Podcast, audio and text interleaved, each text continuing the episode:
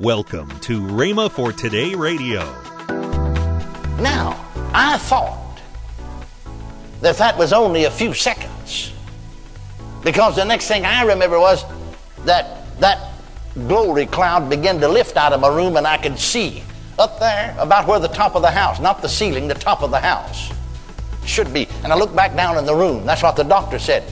Said these people many times that had died said we were up there looking down on you. See, we, we saw you. You worked on their body to bring them back.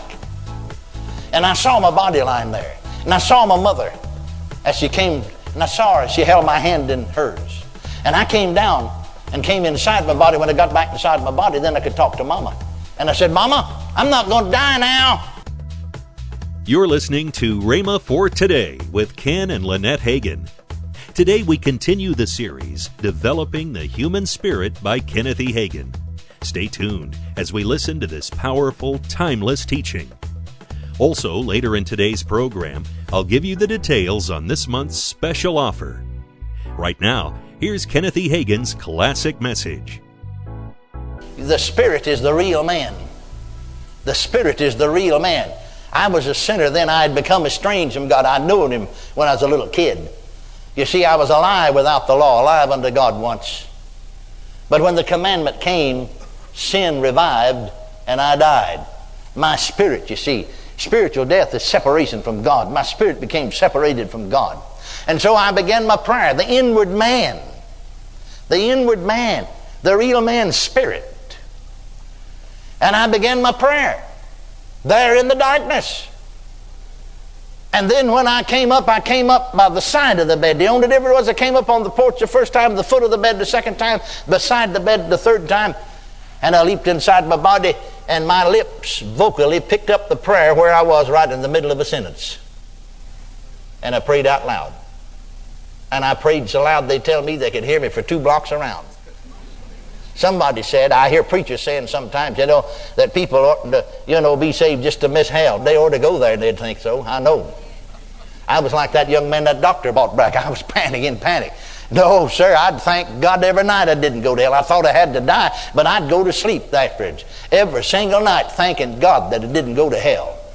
Praise God forevermore. Amen. There is a hell to shun, and there is a heaven to gain. And so I, my voice picked up that prayer right in the middle of a sentence. I just asked God in the name of Jesus to forgive me of every sin, cleanse me of all that's wrong. Hallelujah. And I'll tell you, it felt to me like there's a two ton weight lifted from off of my chest. The burden of sin was gone. I became a new creature in Christ Jesus. And I looked at Grandpa's old clock, and it's 20 minutes till 8 o'clock. I went to hell three times between 7.30 and 20 minutes to 8 o'clock, and I was born again at 20 minutes till 8 o'clock. Hallelujah.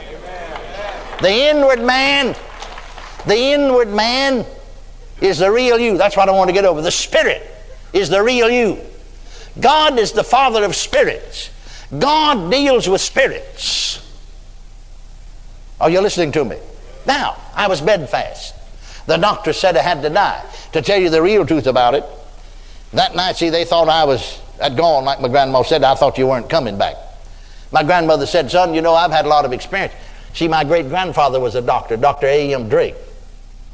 And she had practiced with him till I remember as a little boy. Of course, we didn't have as many doctors as we do now. A lot of times in the nighttime, people would come to get Granny, you see, because she knew a lot about whatever the doctors knew of that day of medical. And she said, I had a lot of experience waiting on the sick. I had a lot of experience in the early days here in the state of Texas when we just had to prepare people as best we could for burial, preparing people for burial that had died. But she said, I learned more about death with you than I knew in India. And so then, in the summer of 1933, there was a three week period that I was unconscious. And then two periods of two weeks that I was unconscious. And when I came to myself, I asked them what time it is. I thought it had been 10 minutes, and they told me what day it was. But now listen to me. And this can help and it can encourage in many areas. I know because I've been there. When I was unconscious, and I thought, like I said, when I came to myself, it had been 10 minutes. My body didn't function. My mind, from the standpoint of this world, I didn't talk to anybody in this world I couldn't see. I was in a coma. I was unconscious from the physical standpoint. But my spirit, all that time, talked with God. My spirit was in contact with him. Doctors are learning now, and they'll tell you because I'd also pick up in my spirit what people said around my bed. Doctors will tell you now. I've talked to some of them. They've learned, and they'll tell you if somebody is, is terminal or to die, because many of them come through, don't talk that around them, even though they're unconscious, because their spirits will pick that up.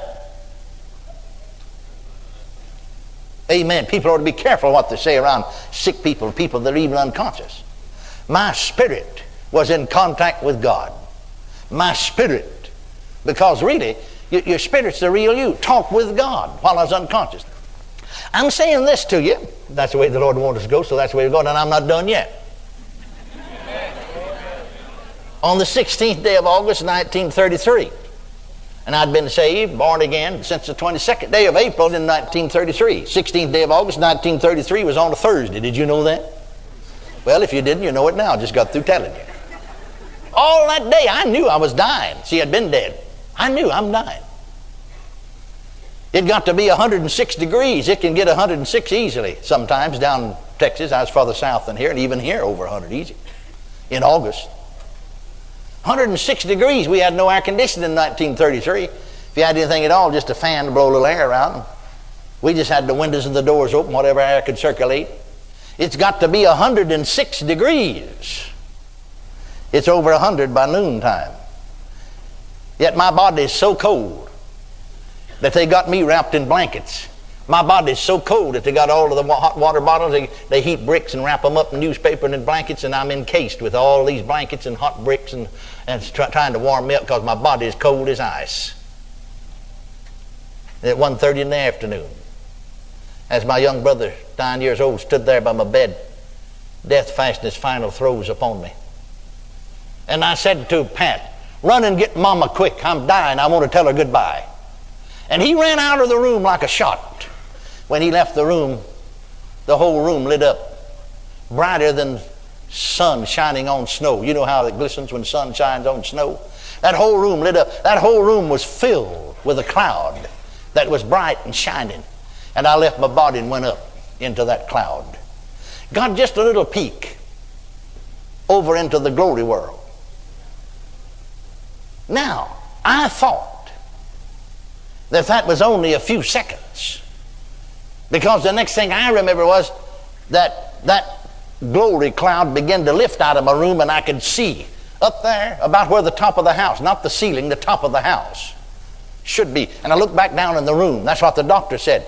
Said these people many times that had died, said we were up there looking down on you. See, we, we saw you. You worked on their body to bring them back. And I saw my body lying there. And I saw my mother as she came and I saw her. She held my hand in hers. And I came down and came inside my body. When I got back inside my body, then I could talk to Mama. And I said, Mama, I'm not going to die now.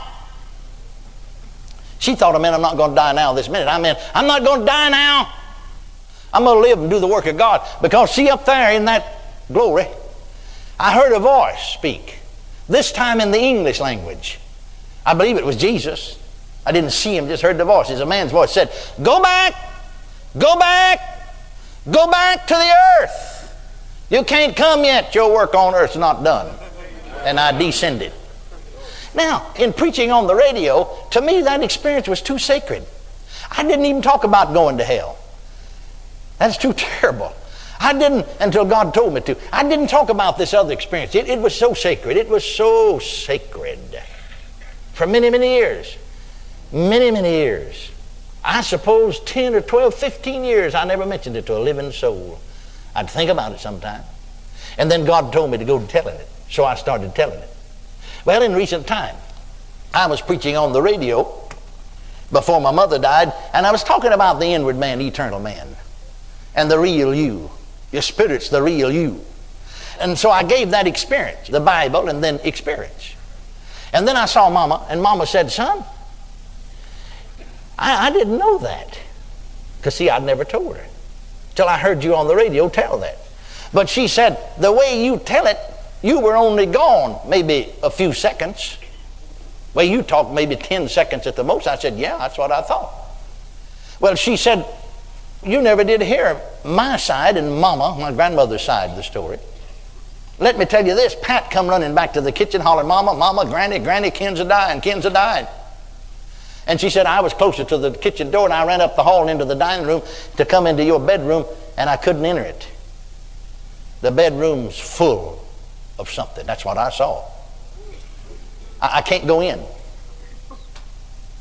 I recognized the presence of God and back back against the dining room table and bowed my head to pray. Granny, her mother came behind her. The door's open. The door shutter's open. She run right up against that open opening and bounced back like you'd hit a rubber ball. And so she said, as she looked then, see, she didn't look. She said, Why, Lily, the room, I can't see the bed. I can't see Ken. I can't see his body. The room is full of a cloud. Like a thick fog. It's white and glistening. And I can't see the dresser and I can't see the bed. I can't see anything. The room's full of that. That's the glory of God. And she said, Granny back to back, about halfway of the dining room, made another run. and hit that opening and bounced off of it. She, the third time, backed all the way across the room and ran across the dining room and hit the open door and, and bounced off. And she seemed to be so overcome, Mama said, with the presence of God that she hung onto the door facing. She said it was 10 minutes. You talk like it's 10 seconds. It was 10 minutes before we could get into the room. It was 10 minutes. We couldn't enter in until the cloud disappeared. And as soon as it disappeared, I rushed up to the bed and took your hand, and you were dead. And about that time, you said, Mama, I'm not going to die now. I said that to say this to you. The real man, your spirit is the real you. That's the part of you that contacts God. That's the part of you that's recreated and made a new creature in Christ Jesus and receives eternal life. That's the part of you that should dominate you. That man on the inside should dominate you. Not your body, not your mind. The spirit should dominate you. That's one thing that I've striven through the years to do, is to let my spirit dominate me. That spirit, that's the part of you that gives personality or gives color to you. You're listening to Rhema for Today with Ken and Lynette Hagin. Call now to get this month's special offer. It's the classic DVD, Gathering Up the Spoil by Kenneth E. Hagin. On this Power Pack DVD from Camp Meeting 1998, Kenneth E. Hagin explains that you're opposed by a defeated enemy and teaches you how to gather up the spoil of the battle Jesus won deliverance, salvation, divine healing the baptism of the Holy Spirit, righteousness, peace, and joy. This timeless teaching DVD is just $14.95. Don't delay. Call today. Call 1 888 Faith 99. That's 1 888 Faith 99. Or if you prefer, write Kenneth Hagin Ministries. Our address is P.O. Box 50126, Tulsa, Oklahoma 74150. Don't forget for faster service, order online at rhema.org. That's R H E M A dot O R G. Now, let's join Ken and Lynette Hagin. We want to thank all of you Word Partner Club members. You have been so faithful to help us out Yes. all last year, and you're continuing to help us. But if you would like to be a Word Partner, somebody will say, What's a Word Partner? Well, that's simply somebody that sends us a monetary gift That's right. sometime during the month to help us to keep Rhema going all over the world. And you can do it real easy. Just go to rhema.org and slash WPC. That's right. And, and you can go right there. Tomorrow on Rhema for Today, we continue with the teaching by Kenneth E. Hagin, Developing the Human Spirit. Thanks for listening to Rhema for Today with Ken and Lynette Hagin.